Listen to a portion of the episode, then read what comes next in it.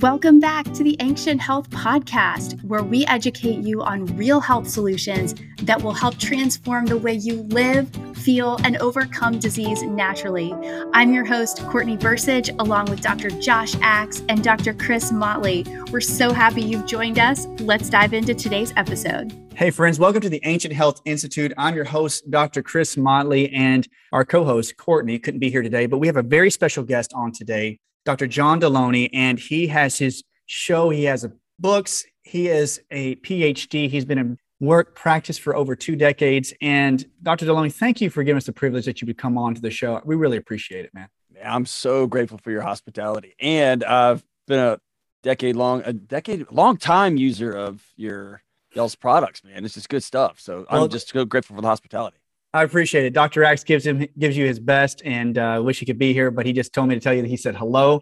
And uh, we're just grateful that we have individuals that have different variety and also to, to affect the body in many different ways. So we really like to have this corner of health being discussed. And um, as we start, guys, I want to make sure that we give uh, Doctor John here the proper um, announcement. We want to give you his introduction. So I'm going to go ahead and go through this. So he makes sure that I cover every single ground here uh, with the podcast. But Doctor John Deloney is a number one national best-selling author, mental health and wellness expert, and he's the host of the Doctor John Deloney and show. He holds two P H Ds, and he's one is in counseling uh, and counselor education and supervision, and another in higher education administration.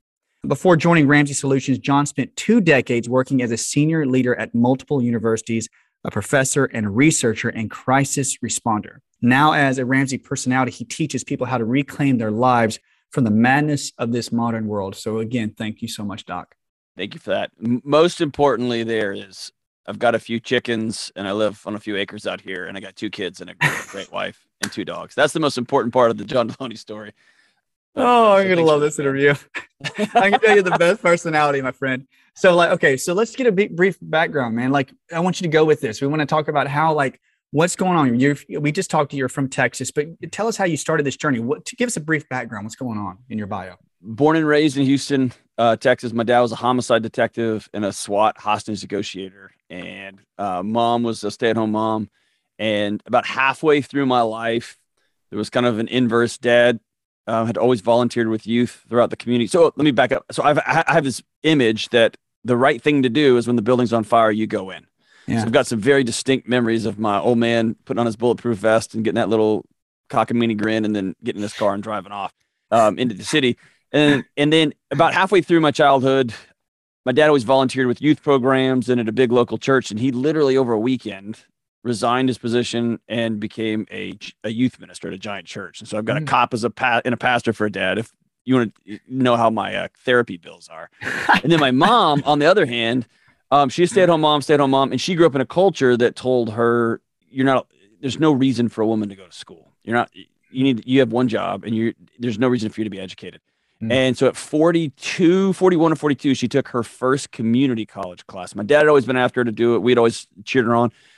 She got the courage and bravery to take one class, and then she took another one, and she took another one, and then at fifty-seven, she graduated with her P H D. She spent time working at Enron, and now she's a professor. She's in her seventies, and she's a professor at a fancy pants place.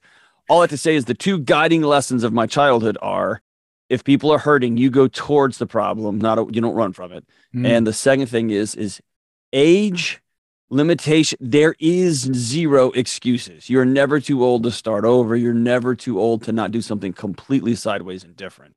So I take those two lessons, and then I, I, it's fun to look back and be like, yeah, those are kind of wired into my D N A at this point. I started working in, I was a high school teacher, and then I was in higher education, and I was always speaking everywhere just because that's just part of the job as a dean of students.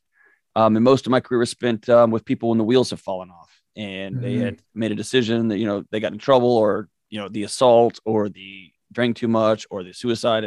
Um, and so I spent most of my career sitting with people behind closed doors when they were in ash trying to figure out what do we do next. And then mm-hmm. I spent some years partnering with police department after hours, and I would show up and help with death notifications with families and sit with people when the worst of the worst had happened and help them figure out what the next wobbly step was going to be. And so ultimately landed here just with a, just my goal in life is I want people to be a little bit more joyful and a little bit more peaceful after they've been, uh, after I've spent some time with them. Oh man, you can tell by your personality, my friend, like with your joyfulness and like how you want to try to get people to feel good about themselves. And I mean, something inside of me tells me, like, as much as you've been in through the, the trenches, like you're on the front lines when you're that young and you're like learning how to talk to people. And, you know, I'm being sensitive to people who've like had issues like with, you know, how they want to treat themselves, or if they like been in the deepest trenches. First of all, I think a lot of people out there, I'm just asking them from a personal standpoint, like, how has that been on your emotions for yourself? I mean, I made that me be jumping too far. Has it no, pulled no. a lot of energy from you? Has it, has it made you feel like you've had to protect yourself more, like energetically, or like what's, what, how's it affect you emotionally? Yeah. The, well, I gave you the Cliff Notes version. The real version is I was a pathological people. I needed to be helping people as a defense mechanism for my own insecurity. It was uh, analgesic. It was it was a it was an addiction, um, and so I found myself swan diving in the middle of other people's problems, trying to solve it. So, anytime you try to make other people's challenges or other problems uh, to solve as some sort of therapeutic to make yourself feel better, that's a yeah. recipe for burnout, for ash. So yes, absolutely, man. I I had a season about a decade ago where I completely melted to the ground, and um, I had a young kid, and my wife, she's a she was a fancy pants researcher at the time, and we had to. I mean, I had to change the oil while the car was still driving, right? I had a family and a career, but yeah, I had to kind of start over and figure out what was next. And that's why I ended up just wandering into counseling classes. I had no intention of getting another degree. I just wanted to know what happened to me, what happened to my neighbors, what's happening to my community, my country. I was just fascinated by what's going on here. And so now I, I have infinitely more, I've created a whole life, a well life, if you will, that allows me to be anchored so that I can swan, I can rappel off the side into the madness. And then I've got place to be on the other end. I can I can pull back up, and uh, my identity is not in this job or any other job. It's in my family and in my faith and those kind of things. And so, if this all goes away tomorrow, it would have been a hilarious, fun adventure of a ride. And then I'll go be a high school coach again. I love that job too. So, um, but yes, it, if you don't take care of yourself and you're in the business of helping other people, the secondary tra- trauma is real. Secondary traumatic stress is very, very real. If you live in an abusive household and that bear is somebody um, that you're married to. Um, your body will re- re- respond and fight or flight all day, every day. And it, it takes a physical toll for sure. Definitely. I mean, I can see like, and I, I love to talk about like how the physical aspects of the body can actually create symptoms whenever you're going through that trauma. And I can tell that you're a fixer, and I know you can fix things. And I can tell like in Chinese medicine, I do a lot of Chinese medicine. You have a lot of it of that metal element. You have that, that way of like, you want to take a problem, you want to solve it. I can tell it's like, you want to organize it, get it done with, and get it through.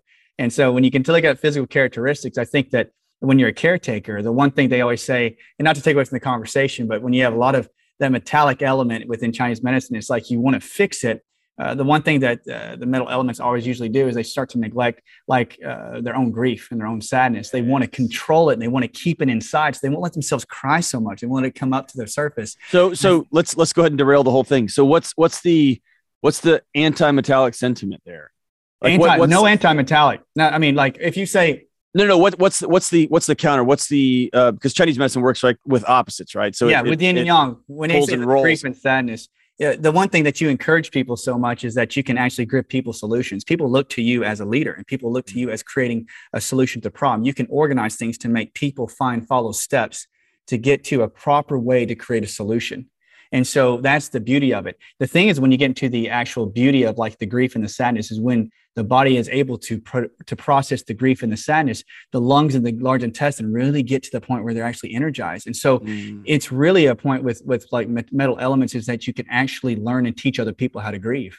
And that's what I think it's really good, that you actually yeah. show other people how to grieve and, yeah. and produce their sadness. And it's like yeah. bring it to the surface. I mean, that's a side note, man, but I'm just saying like, I, no, can I love that. Thank you for sharing that. That's, that's, that's, It, there's a, I got a whole chapter on grief. That's, that's, that's become, I think, one of the greatest gifts in my life is sitting down in the ash and saying, this happened.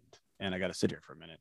And yes, I think we've got a culture. I know me personally, I, I spent my whole life running from that and um, trying to chase shiny things and abundance of things and certificates of approval out there.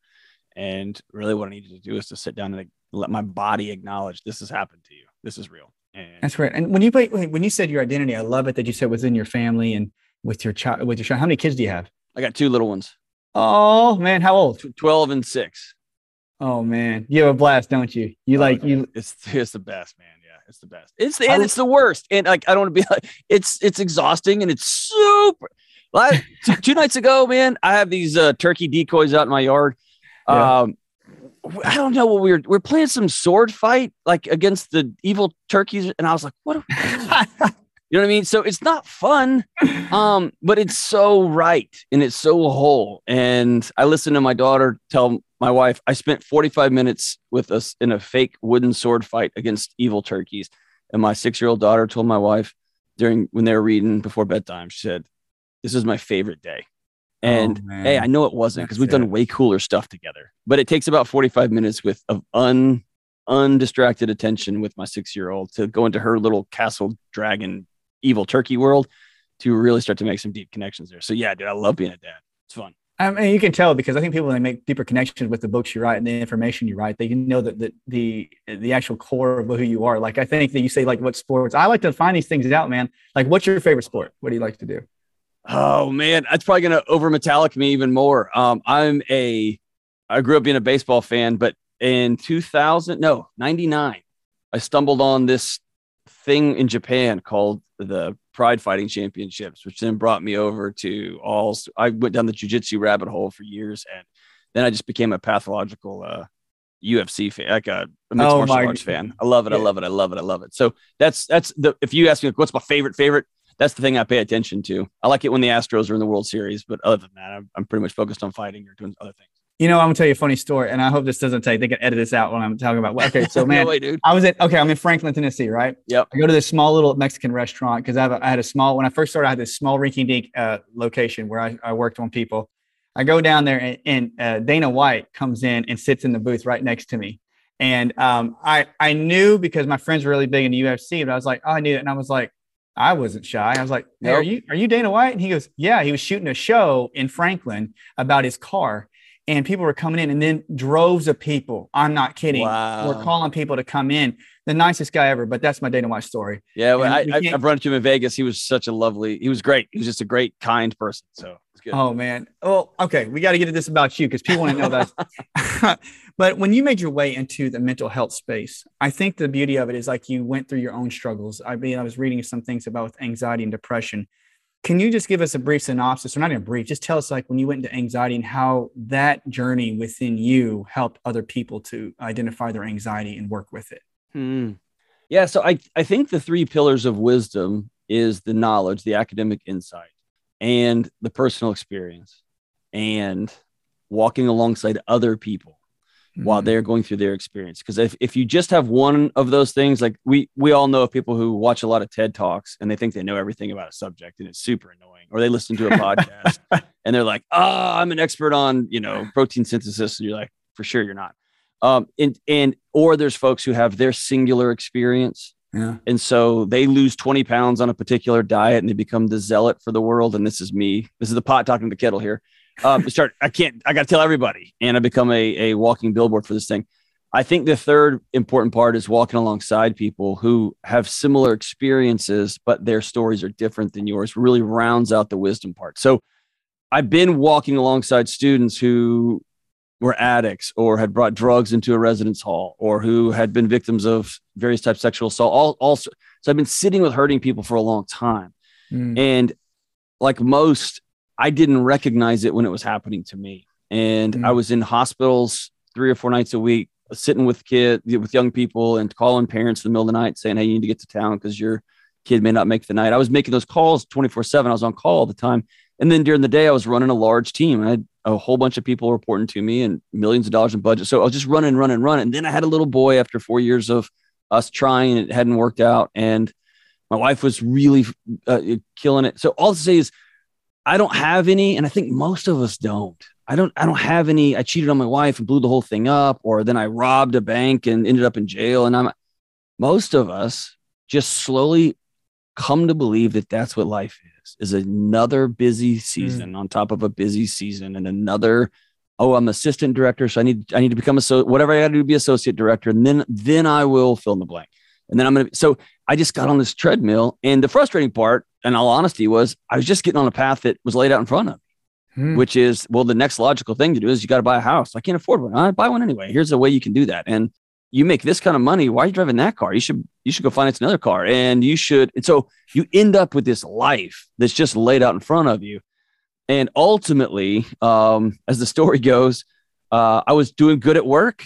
my marriage. I wasn't, it wasn't great, but I wasn't bad, right? I wasn't, I wasn't cheating on anybody. And um, I was a okay dad. I didn't know what I was doing. I was, I was fine. Mm-hmm. And, um, but you ever seen A Beautiful Mind? Yeah.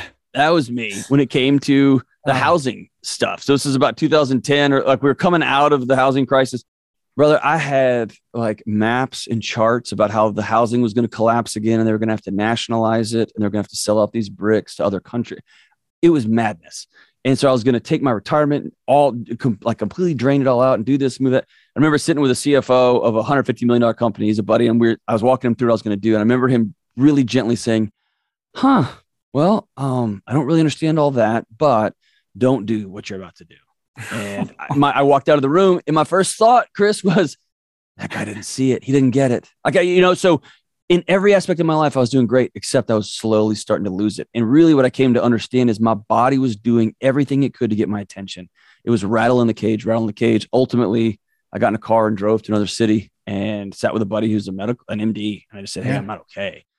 Ultimately, being able to experience what I had heard people say all these years, yeah. and then really swan dive into the data and the research and the and the insights into what is this, what is happening to me, allows me to come out on the other side and say, man, anxiety is simply an alarm system. It's just your body trying to get your attention to let you know that you're disconnected from relationships, you're unsafe, you're in abusive or toxic environments, or you're in a situation where you can't control tomorrow. You, it's autonomy, right? You don't have your values and principles don't factor into what happens to you tomorrow. Mm. And your body's going to try to get your attention. And so instead of being anxious about being anxious anymore, whenever I feel moments of anxiety, I instantly just say, huh, I wonder what's on fire. What's my body trying to tell me? And that is a much more graceful approach than, ah, I got to stop the, I, I don't run into my kitchen and climb up on a ladder and try to pull the batteries out of the smoke detector anymore, or duct tape over it with another Netflix show and another Twinkie and another piece of pizza. Now I can step outside in the yard and go, okay, which part of my house is on fire? That's what I need to address. Is it my marriage? Is it my relationship with my son? Is it what, what, where do I need to lean into? And man, it has been a totally different experience the last decade. Oh man, with that experience, brother, it's like, that's like, I love like with your new book out, I know where we can talk about that later, but it's like when you own your past, yeah. uh, when you, what took, what was like some like defining moments, like whenever you knew that like this, like when you had to own your past, like when you knew you had to like really like find out where the fire, like you don't want to cover up the fire alarm. And I know like these events that come up, like, did you have any particular times in your life? Like it, I mean, that just like woke you up, like you knew that something was coming, any defining points in your yeah, life? Yeah. I mean, it, ultimately, and this is, this is for me. Um, some people have had these um, by themselves. That's, that's not been my journey. And quite honestly, it's not been most of the people that I've worked with over the years. I had a buddy that was a twenty year friend, and him and he had just had a new kid, and they came out to visit us, and I was walking him through my house. I thought my house was falling apart, and he's a finance guy. And I was walking him through, oh, it's all that's happening. And we walked out on my driveway, and he had looked at my house. His dad's in construction, so he knows a lot about it. He walked, walked out my driveway, and he looked at me and he said, hey, your house is good. Hmm. I don't want to hear this anymore.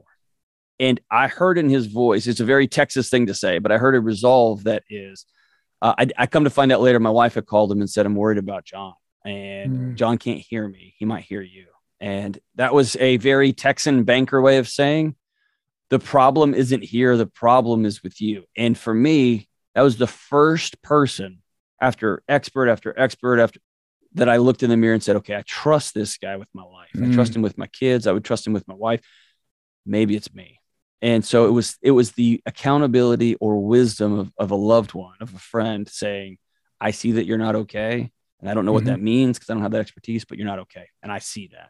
And so that was an important moment for me. And then some paths along the way. And, and unfortunately it's stumbling around. It's, it's not being the best husband I could be and having to live in the consequence of what that means.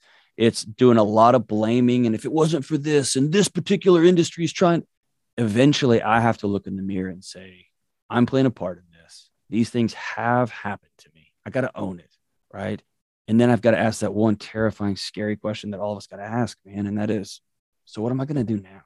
And as I've spent my years working with kids who are victims of unfathomable racist incidents or of um, incredible assaults or incredible family trauma, there's something viscerally powerful about looking in the mirror and saying, this happened to me.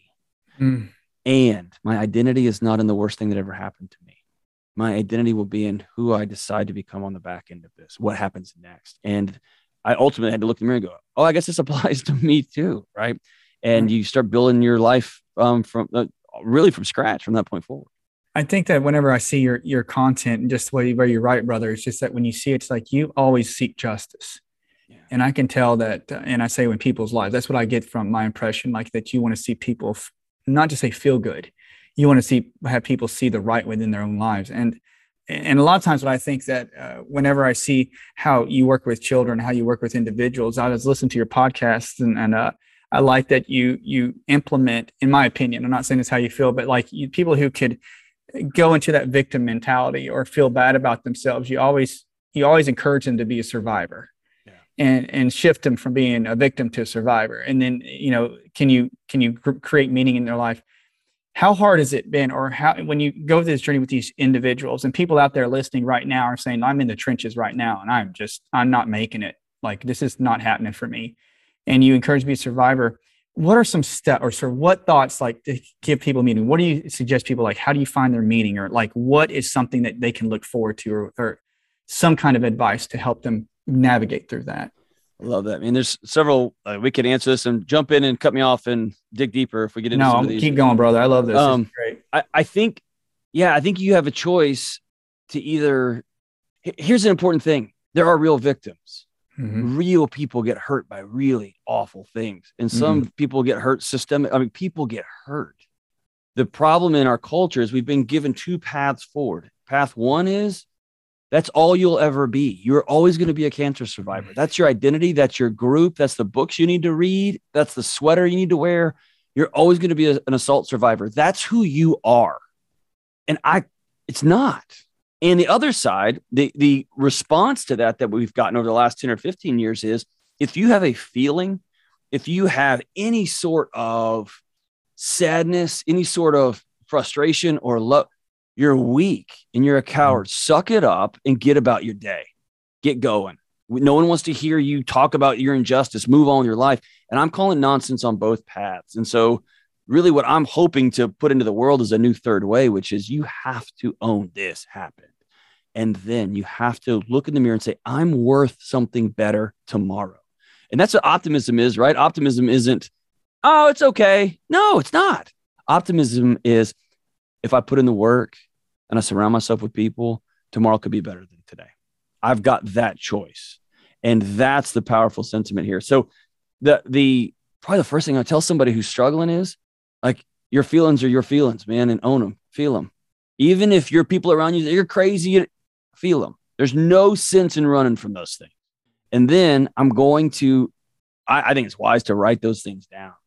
And here's what I say about feelings. My husband hates me. I'm never going to be able to lose weight. My kids don't want anything to do with me. They'd rather just watch Netflix. Um, I've, this is the fourth time I've tried to get healthy and I've failed at it. I'm always going to be depressed. I'm always going to be anxious. Those are what I'm saying, like these feelings that we have. Write them down and then demand evidence from them. Is this true? Are you really too overweight to be loved? Are you really not worth getting back on the horse and trying again? And this time I'm going to do something different, right? So it's demanding evidence. As I said earlier, I'm not good at demanding evidence when I'm emotional. I'm just not. So I've got a group of men and women in my life that I trust that I will say, hey, I'm not seeing this thing right. Every time the news comes on, I feel like it's the end of time. Is this right?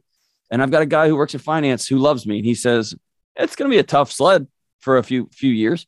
Um, no, I don't see the end of time. We're good. Don't pull your money out of the market. Just quit opening the envelopes, right?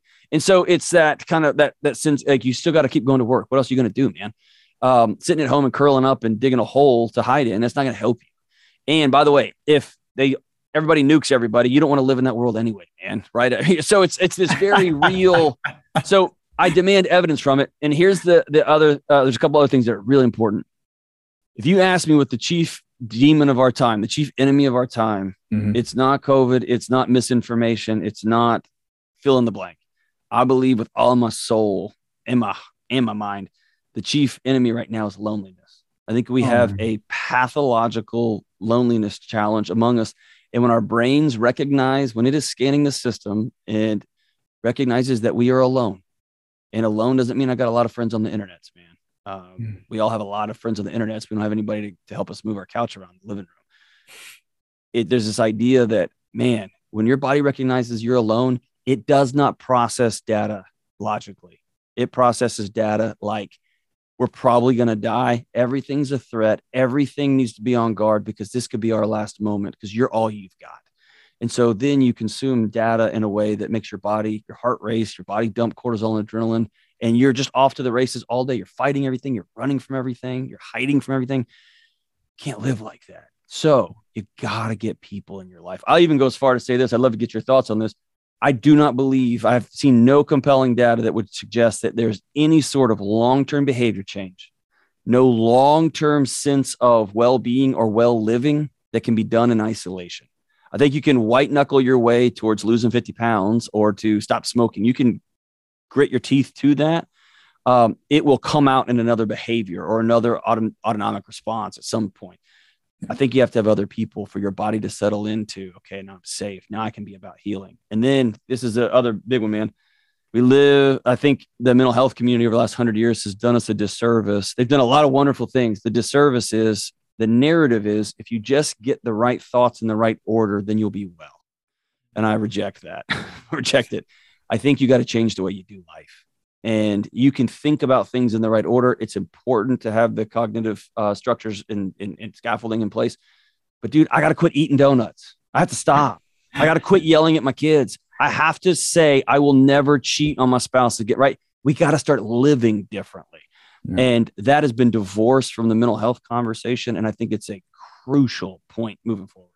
I, I agree, brother. And and please don't think I'm trying to like speak on like mental health because you, you're the expert at it. I think that when you just said like with community, um, t- just to throw my two cents in there, when you say when you need people together, when people to get, when to go into isolation, one aspect of like in like Chinese medicine, they would say it was like element theory. And and one thing that I really respect about it is that you can have one element type, and they say an element that's like uh, like for instance, I'm a wood element, so I would need a person that has a lot of water, uh, a lot of philo- a philosophical individual in my life to put the water element into my life to help me grow because I'm a wood element. So somebody can give me an idea and I'm really good at taking an idea and rolling with it and going forward. I'm the person also who can take the idea. And if I get something going, I can feed it to the fire element, which means if a person is a really get up and go person, I'm not like that. I will never be like that. I am just like, I, just let me do my thing and leave me alone. And I'll give somebody that. So when you have community together, it's like if you try to isolate, it doesn't really benefit the body. And and that's why I really respect like all aspects of health. It'd say like uh, the wood element is really governed by how you grow. So the liver and the gallbladder grow. They help you metabolize A T P and, and create ligaments and such. But then you feed into somebody else who gives them a little bit of fire that helps their heart grow. So when they say get into isolation, I said, you, you can't do it that way because really relationships and frequencies between people really help individuals and community to grow. So now there, and I know you know this, but there are certain elements that shouldn't be working with each other. Like they just shouldn't. Yeah, you shouldn't. It works the other way, right? That's yeah, right. It totally does. It's a co-cycle. Yeah. But and and I and I, I agree. It's just like whenever you see, uh, they say mental health, um, you see like abusive relationships. For instance, like you're really strong metal element, right? And you have good opinions. I'm a very yin-oriented wood element, which means I just I'm pretty gentle about stuff. Metal elements, if they're really strong, could really like, because they're like the axe, they could chop a wood element. But if you have a good relationship between each other and you have an understanding, the metal elements always keep the, they always can keep the wood element at a good balance. So I could be that person, be like, I could just go forward and do stuff, but you could be a person that goes, yo, dude, chill. This is good. This is not. And I could be a person that just goes, oh, I hope it didn't matter. I'm like, no, I'm like, I can take that. So I hope I didn't go on a sidetrack, brother. No, it's no, or, like, but it works the other way. I could say something like, I think that's stupid. And you could say, or, or um, that person's really scared. Yeah. What if we invite him to sit down for tea? And I, I take a lot of, ah. So I think a lot of the growth in my life has come from people who have a spirit like you do, which oh. is one of compassion and kindness and gift. And it, it, yeah, it works together, but you got to have people in your life, right? You do. And loneliness would be like if you had like like the loneliness aspect. I was going to ask you about this too, is that whenever you've seen like the individuals you've worked with and you've written books about it, uh, people want to know because there's a lot of lonely people out there. I want to know too as individuals, like people want to know how to create community. Mm. People want to know how to how can you create community? Like, I don't even want to get out of this state that I'm in. I'm lonely. I don't want to even talk to anybody. What do you suggest to people? Like, what, what how do I do this? Oh, such a good question. So that might be too weird. I just got a text message this morning that was one of the most coolest things I've, you know what? I'm going to read it right here and then I'll do back it out. Is that cool? I love it, man. Do it. If it doesn't work, then we'll edit it out. This is real time. This is from a buddy of mine this morning. Let's see where it is right here. All right. You ready? Yep. It says, gentlemen, every time we go watch the fights at so-and-so's house, I drive home thinking, I really like those guys. I wish I saw them more. So I want to get together for drinks or pool or whatever. Could we please get together for this night for this? Here's what this, this person is a, is a, I would love to have exchange bank accounts with this person. They are very successful, a great human being who um, has been working through the book. And there's a section on loneliness and friends. And I think circled, cycled up and said, what am I doing? Hmm. I'm choosing another Netflix series or another Little League game or another distraction from what actually matters, which is relationships. And so here's where we all find ourselves. We all were handed digital boxes that have allowed us to communicate so well. We can mm-hmm. communicate all day, every day to so many people globally. It's incredible. And I love it. But we have to understand that we are transmitting information with one another. We are not connecting. Oh. And so when I text my wife thirty times a day, I love you, I love you, I love you, I am giving her data. I am not showing her body that I love her. Love looks like me showing up on time when I said I'm going to be home. Love looks like me before the kids come running in that I look at my wife and say, hey, dinner looks incredible. Thank you so much. Or I'm so, the work you're doing at home is so incredible. It's the hug. It's the feeling. It's me picking up my clothes off the floor. That is telling my wife, right? And you don't get that with a, hey, an app that sends flowers every other Wednesday. Hmm. Uh, again, I'm transmitting data, which is fine. That's not connection. And so I have to look in the mirror. Here's the reality. The data tells us that when your body recognizes it's lonely, the downstream physiological effects are everything from heart disease and strokes and dementia. It's just, it's incredible. The cascade of damage that a constant hose of cortisol and adrenaline and other stress chemicals um, will do inside our bodies. They're not designed to go twenty-four seven, three sixty-five, day after day, year after year. So I have to know a choice to be lonely is a choice to die sooner. And that's how brash I've had to, I do a lot of work with business leaders. That's how direct I have to get with the, I got all the money, I got all the cars, I got all the stuff, and you're going to die because you don't have friends. You don't have anybody you can call and say, my marriage isn't okay. And so I have to work back from, okay, here's how it's like smoking, right? I have to know this is going to kill me. So what do I do now? When it comes to making friends, we don't have a picture of what that looks like. Most of our parents didn't have a bunch of buddies that came and hung out that they mm-hmm. did life with. They went to funerals with. Um, they had a bunch of people in their lives that were obligations or performative, or maybe it was a church neighbor or a business associate that lived in the neighborhood. So we're starting from scratch, and I have to know, A, all relationship is a risk, as the great Esther Perel says. So I'm going to take the risk because I'm worth the risk. They're worth the risk. I'm not going to take it personal. If someone doesn't want to go get coffee with me, that's their challenge, not mine. I'm going to be hospitable. That means come to my house. And by the way, I'm not cleaning up. It's fine. This is what it looks like. I'm not putting makeup on either. And I'm not going to iron my pants. This is just come over and bring whatever you got left in your fridge. And I'll give you whatever got my left in mine. And we're going to play game, whatever. I'm going to be hospitable. You come to my house. And I'm going to go first. I'm going to stop waiting for, they never called. No one ever texted me. I'm going first then.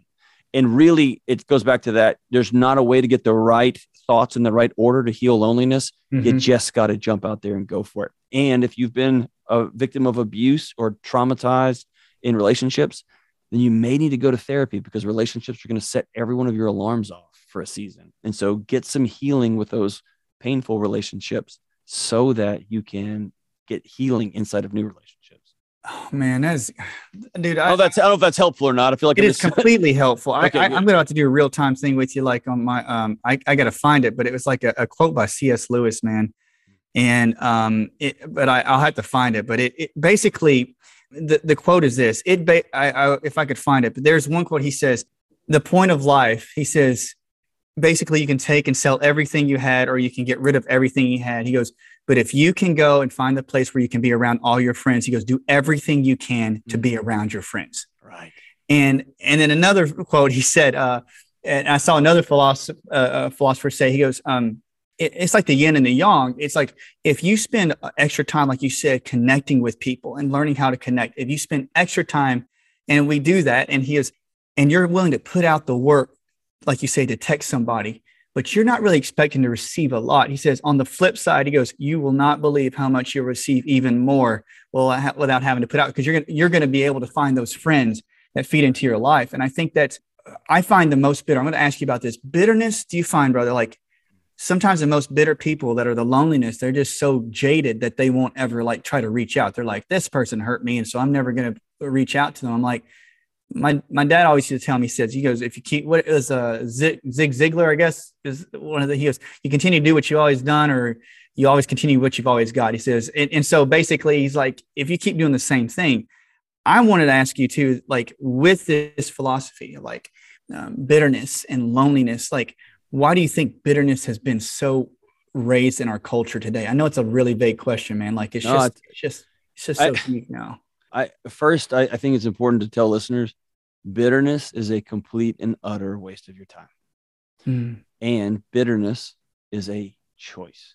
It's a decision. It's an activity. And so you can stop. It's not a sense of being. It's not something that somebody does to you. It's a choice. And people can get frustrated with me for that. It's, it, it's just telling the truth. Um, I think that we have a culture that's built on selling things. And that's well and good. And I want to have good tires. And so I want people to notify me of the tires. And somewhere along the way, the story being told was not, hey, I've got the best tires. It's those guys' tires will kill you. Hmm. And that activates ancient brain systems that say, hey, there's a twig that just snapped in the woods over there. It's better if we just assume that's a bear. It's probably a frog. But if it's a frog and not a bear and we run after it with a hatchet, we're okay. Yeah. If we don't run after it with a hatchet and it happens to be a bear, we're dead. So let's, we're going to, every time there's a possible threat, we're going to, we're going to overdo it to keep us alive. And so we have a culture that's designed to sell us stuff. Great. Well, what's happened over the last fifteen or twenty years with the just awash in technology and access to info is, the greatest way to sell somebody something is to say, if you don't have this, you won't belong. You won't fit in. You're mm. probably going to die. That person's going to take everything from you. And we're just bombarded by that, by that information. Um, and again, going back to tech, like water, like to have a drink of water, it's the greatest thing in the world. Mm. My buddies in Houston, when Hurricane Harvey came through a few years ago, that water in their house wiped them out. And so water wasn't the issue. It was the scope and the velocity and the amount and the placement. And so technology is not bad. It's when I decide to let technology run my life and my kids' life and my family and my educational systems and on and on, then I'm choosing to just turn all the faucets on. I'm going to flood the house up. I'm telling you what, this is a very good interview. I'm saying like, with, thanks, man. I mean, I'm telling you, man, it's one of the best interviews I've had. I want to know like, with the, the book that you've written, and I really do like to talk about things that you've written and what you've gone through and what inspired the book and what got you to go through this. I, I just want to say one quick note. I think that when you talked about like when people live in, in loneliness and how people live in fear, and a side note, like we, we always say in Chinese medicine that when, when bitterness grows or when, um, and when fear grows, they always say that the kidneys really get really, really fatigued because the the adrenal glands are on top of the kidneys. So the mm. adrenal glands get really, really fatigued and they make the kidneys contract. So the people, when you drink water or, or take your minerals, you won't metabolize your water really well. So people are naturally dehydrated and then they get anemia because they don't have the hormones from their kidneys working properly. Wow. And I don't try to get nerdy about it, but I, I just see that when you have this culture where people are living in fear, they say that the natural tendency for people to have electrical movement to ground themselves mm. is naturally depleted because they can't get ionic transfer with the earth. So I just mm. see the beauty of how God would create a body that would say, you're afraid, you drain this organ, you can't even metabolize the water, but there's a disconnect. And I'm just trying to show you through your body that you created a disconnect. Yeah. And, and I mean, it's, it's evident like within how the world moves and how nature moves and uh, how it can create just symptomatology in the body. And I, and I really appreciate how you talk about how it affects your physiology about the anxiousness and depression. What, like, I know it inspired your book, but when you started to write anxiety, this, this whole book about owning your past, you know, when you own your past, I know you talked about what, what inspired you, but when you started writing that, did you have like specific stories or something like that that came to mind that got you into writing this book? Um, I mean, it's been, it was ten years in the making. It was, there's a million great, great mental health books, dude. And you and I, we need to go just get Chips and Queso out here. Um, and do it. Talk, be nerds, man. Like I, I, that's the one thing I miss from my being in the academic community is I just miss nerding out all the time. I just sat with scientists and lawyers, law professors over lunch every day. And so I missed that exchange, but um, so I love a good nerd. Dude, there's a, a million great mental health books. Yeah. So good. And there's a million relationship books that are incredible. What I learned in short order after leaving higher ed was mm-hmm. that I've spent years working on problems as a researcher, as an administrator, as a professor, with really brilliant people who are trying mm-hmm. to do great things in the world, really going at it to help the world. And then when I left and started sitting with folks who were over the road truckers or single mom with two kids, trying to figure out how to be a little more present mom and not be so exhausted, I realized, oh man, I've been talking over people for twenty years. And so sitting down writing this book was less about stories and more about, even though it's full, the whole book's about stories, it's about me sitting down with somebody across the table with some chips and queso saying, hey, I see you. How are you? Mm. And so um, I, I try my best to write a really non-academic book, if you will. It's still, you can't write it without all the neuroscience in it, but in a way that I, I'm just not that bright. Somebody like me could understand it, right? And so I want to be able to tell my buddy who works in H V A C that, hey, this is what's actually happening to your body, right? Mm-hmm. So there was, man, there were stories from when I was a kid, and I had this girl that I just loved. Her name was Rhonda. She had big, poofy, red, uh, permed hair. I loved her, dude. She had giant glasses. She was a year older than me, and she would say hi to me, and which meant we were in love when you're in third and fourth grade. And we were running through the halls uh, after class. I, she wasn't really running. I was. And dude, I, I was trying to tag her in a game, and I, I pushed her. And brother, she smashed up against the wall and broke both wrists. Both. No. And I was not, I'm not a bad kid. We were playing. It was an accident. And yet, fast forward thirty years, I'm the dad that when I see kids playing, my impulse is to run out and go, hey, everybody knock it off. Someone's going to get hurt. Mm-hmm. Or every time a kid is running and playing and they're running towards me, my impulse is to back up. Why? Because there's that nagging little story in the back of my amygdala that says, hey, you hurt children. Back up. Oh, man. And oh, so man. When I talk about owning your stories, these things wreak havoc on your physiology your whole life until you stop and deal with it. Here, another example is um, man. you are an, a, a child who was abused by your dad. Your dad would come home and just take it out on you. You learned in short order that when the car came into the driveway, the greatest thing you could do was absolutely disappear. By the way, make straight A's. Don't let anybody see you. And then you're fine. And then you fast forward, you heal from that, the physical abuse, you get away from your dad, and you are, get your master's degree, and you're off into your schooling, and things are good. And then you find somebody that you're in love with, and let's say it's a he's banker, right? He's a banker, and you find yourself every time his car pulls in the driveway, and you're thirty-two, and your heart starts beating a little faster. Mm-hmm. And you back up a little bit because your body remembers that story. And until you stop and say, this happened, period. I was not safe then, and the the behaviors, the things I had to do to stay safe back then are going to destroy my life moving forward. I got to own that I used to have to hide, and now the greatest thing I can do for my new marriage and for my new health and for my spirit and my husband's spirit is to fully engage, go all in, right, and risk getting hurt again because that's what love looks like. And so it's remembering that our body, or, or understanding that our body remembers these traumas. It's it's less of a psychological memory and more of, no, my body's keeping pulse on that thing. It's got mm. a G P S pin in that story and in that one and that one. And so now when somebody cuts me off and I'm driving and I get raged out, I first think, number one, I, I can either, I can do this, Chris. I can either say, that dude's just texting and he's on drugs and he's trying to kill everybody, probably votes the wrong way, that idiot. I can do that. And I can set off a chemical reaction in my body that's going to last for, for a while. Or I can exhale and whisper a quick prayer. God help that guy get to the hospital so he can be with his wife before she goes. I get to choose which story I make up. And here's the thing. One of those is going to have a physiological toll. It's going to kill me. And one of those is going to make me more grateful and more empathetic. And it's going to heal me. And it's going to heal my neighborhood, right? So I get to lean into these stories, man. And I get to be about changing them moving forward.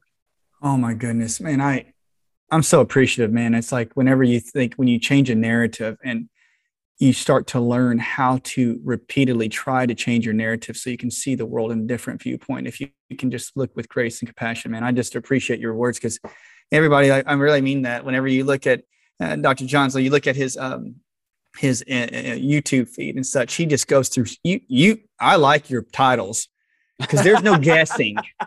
I, I always, I'm always hassling. There's, there's the guys here that do that, man. I'm always like, guys, that sounds I love literally them. Like Jerry Springer. And they're like, no, we got I, to, I love them. Got to. There's no question. You know what you're going to get. You know what you're going to hear. Yeah. And I'm like, whenever we see that, I'm just like, yes. And when you look at an Instagram feed, I, and I'm telling you, profound. Like I'm telling you, man, this has really been a great interview. I know your time's precious, and I want everybody. Yeah, I got all day with you, brother. I got nowhere to be. I'm good. I, I wish that with with uh, with one thing I want to ask you about. Um, before I, you know, when you say your body will exude like uh, physical manifestations, um, and and guys and the people out there, I'm not trying to take away from uh, John's time. I just like I think it's really cool how it, like different health uh, practices interlace. Like they'll say, like if you ever go into like um, let's say you're you're raised in an environment where there's a lots of anger. Lots of frustration. Like you just said, like your body would you creates toxicity specifically in the brain, but your body will create toxicities overall. So your liver will work quite a bit to try to de- to detoxify the toxins that are produced from every cell whenever wow. you go into an angry situation. Uh-huh. So Chinese medicine, they would think it's kind of woo-woo. They would say, well, what's the emotions with your liver and your gallbladder? It's like it's anger and frustration. But in Western medicine, it would mean this. I'm trying to detoxify. But if my liver is weak from years of anger and an environment of anger, my liver has to try to detoxify my blood every single night when I'm in an abusive home. Mm. And then my brain picks up on the toxic blood because eventually my liver gets tired. If I don't get enough nutrients, I don't have a good environment, I don't eat good food.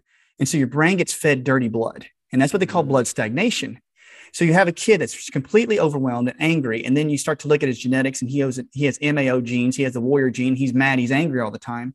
And then you think, oh, goodness, man, this guy needs to get his brain, like, you know, worked and loved and compassion. And then you also think in my realm, I'm like, goodness gracious, he's got to get a little bit of that stagnation and get some more of that chi, like the electricity moved through his liver just to clean his blood.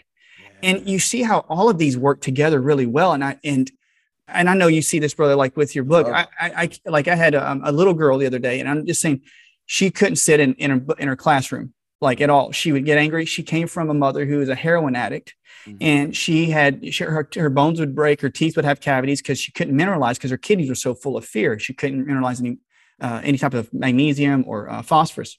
All that to say, we worked on her, and man, like we found out that she was doing really well. Started to get out of anxiousness because she had some gut issues, but it was yeah. overworking her liver like bad. Yeah. And then we put on some skull cap, which is a little Chinese medicine. And I'm not bragging on myself, guys. I'm just saying the beauty of how this all interlaces. And then the the, the teacher uh, told the mother, mother calls me crying. She's like, hey, the teacher asked me, what did you do to your kid? Like she, she sat and made one hundred on her last few tests. Wow. I'm not saying that. I'm just saying the intricacies of like cleaning a liver and how it's all so intertwined together. And, and I, I'm so respectful. Like I love mindset, mind-body relationship, because whatever's going on in the mind is telling you what's going on in some other part of the body. And I just, man, I appreciate when I read your stuff, man. I'm, I'm just. Well, and also the body informs the mind too. And I think we, we often forget that. And uh, it, I like to look at, think of it as like the, you know, the infinity signal uh, or yeah. symbol. Here's a good example. Like if I, and if, if you're just listening to this, imagine I got my hands up, like I'm blocking a punch over my face. So when I do that, my shoulders are linked up. My shoulders are clenched. They're tight. I'm blocking my face or I'm throwing a punch. Either way, that posture sends a message to my body, to my mm. brain, game on. We're in it now.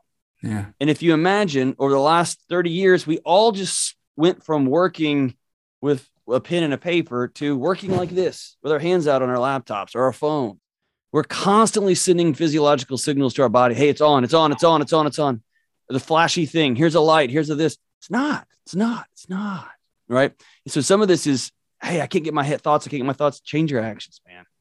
and hey, I can't change my actions, then start thinking, be intentional about your thoughts, write them down, begin to dig into those things. So it works, those things work together. And I love that, man. Your, your brain will, man, your body will wear stories. Like, I love that you said that. I didn't know that about the liver. I don't know anything about Chinese medicine, but the fact that our body will continue to protect us thirty years after the initial incident is so amazing to me. Oh my goodness. Um, I, I, it's incredible. I'm with right? you.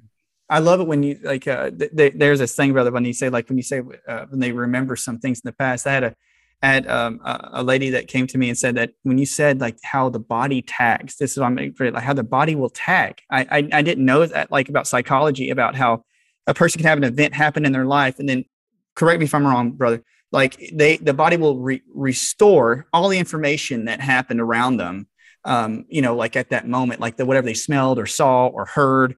So they could have the main event trauma coming to, you know, in their, their, their lives, and they could have some random thing that was beside them. Like, you know, they smelled seriously of flowers when the problem was happening, and then they'll smell the, the flower, and it throws their body back into the trauma because that was occurring at that time. And I, I was like, oh man, how many people get yeah. triggered and they don't even know they're getting triggered. Oh yeah. And, and, and so Ves- Vander Kolk, I think it's Vander Kolk or Peter Levine, says trauma, let's think of it not as the memory of the thing that happened. Because as devastating this is to say out loud, our memories are a mess, right? Mm-hmm. They're just mm-hmm. a cosmopolitan mess that that alter and move and shift over the years.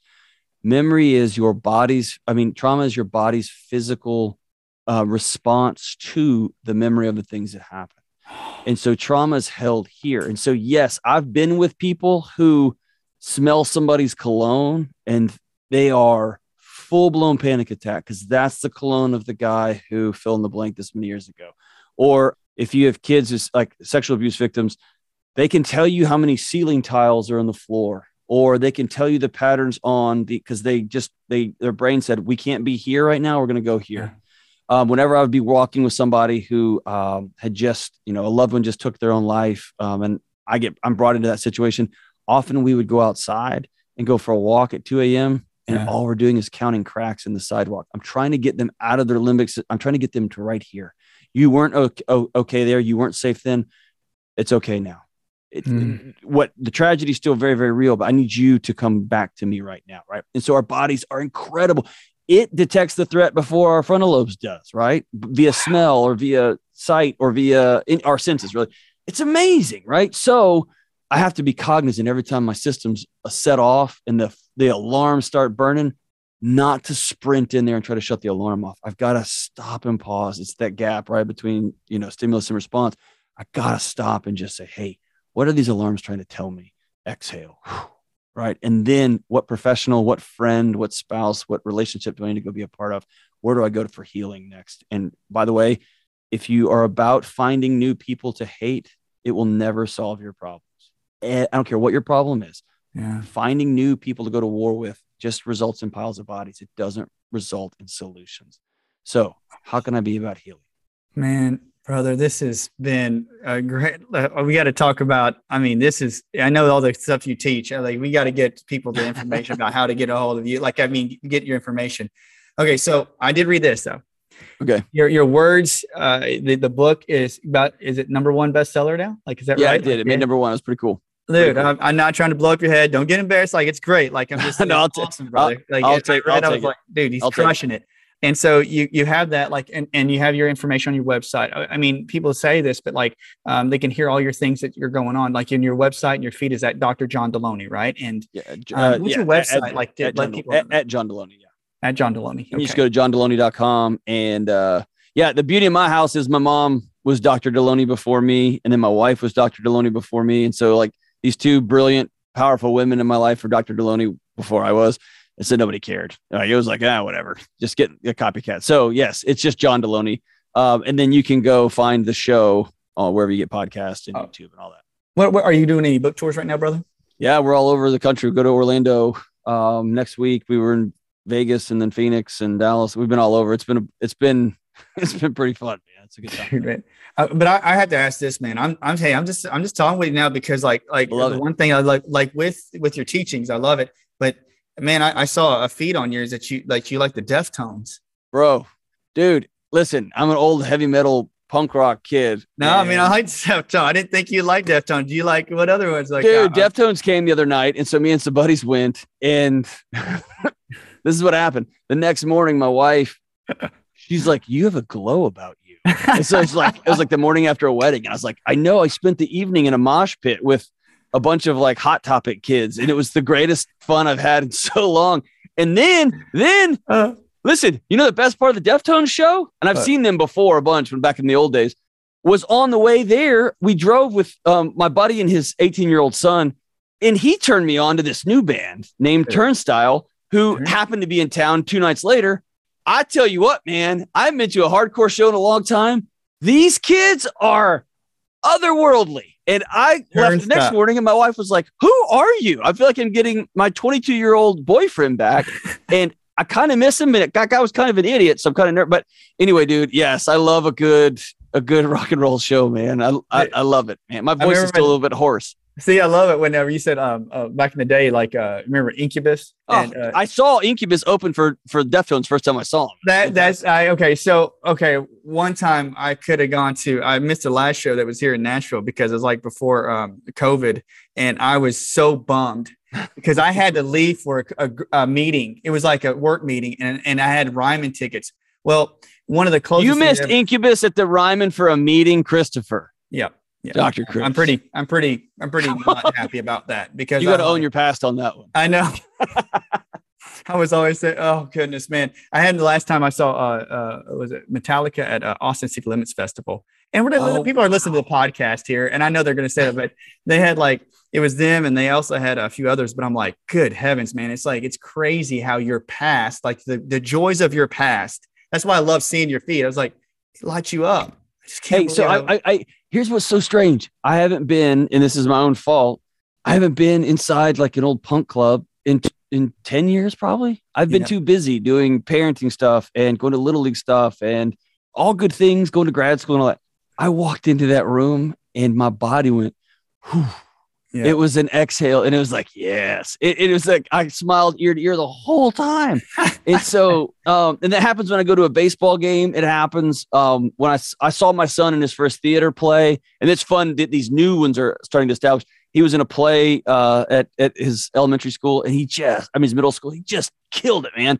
And I just sat there smiling the whole time. It's so great. So great. So, yeah, I love, I, now I'm about where can I find those moments in Those moments are a hundred percent of the time, either a location or with people, and usually both. Right. Dude. And it's so great. Ne- hey, That's, next time Deftones come, you're in. Let's do dude, it. We do it. And I want you to check out a group. I can message you. Like it's it's called Ours. They're an old group. H O U R S O U R S O U R S, and it's a guy named Jimmy Necco. And if you like Deftones and that, you're gonna. This guy's voice is crazy. It, all right, the, the old stuff home. is ridiculous. But anyway, all right, and you check out Turnstile. Their their new record Glow On, and then you holler back at me. Let me know. I will, brother. I will. So, guys, everybody, guys, check out so at great. Doctor John Deloney. You also had a music uh, therapy yeah, session. Chinese medicine, now. mental health, and heavy metal. It's good. That's brother, my, really my kind of podcast. Yes.